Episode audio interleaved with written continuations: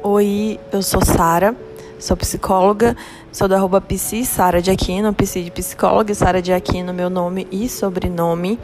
E hoje eu quero bater um papo com você sobre ansiedade, mas não sobre os sintomas, não sobre o que ela pode gerar, e sim sobre a aceitação da ansiedade.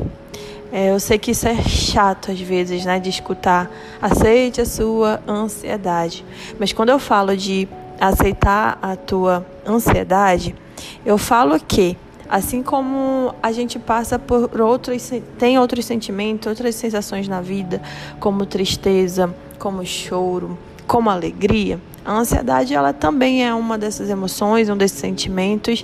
Lógico que tem ali um motivo dela existir, né, como um mecanismo de defesa para o nosso organismo, mas ela é necessária. E às vezes a gente pensa e quer eliminar a ansiedade, e isso faz com que a gente fique com peso e se frustre mais e tenha um peso maior nessa tentativa de acabar com a ansiedade, nessa tentativa de eliminar a ansiedade. Acaba ficando mais pesado e mais dificultoso do que própria a ansiedade, os sintomas da ansiedade, a sensação de querer eliminar, de não querer sentir ansiedade.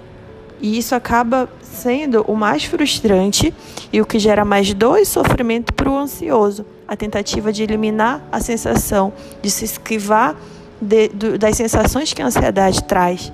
Por isso que eu falo sobre aceitar a ansiedade, às vezes é entender que, assim como as nossas outras emoções, ela existe, e a gente passa por todas elas, que a vida ela não é feita só de sentimentos bons, senão seria um saco, e ela tem um motivo para existir.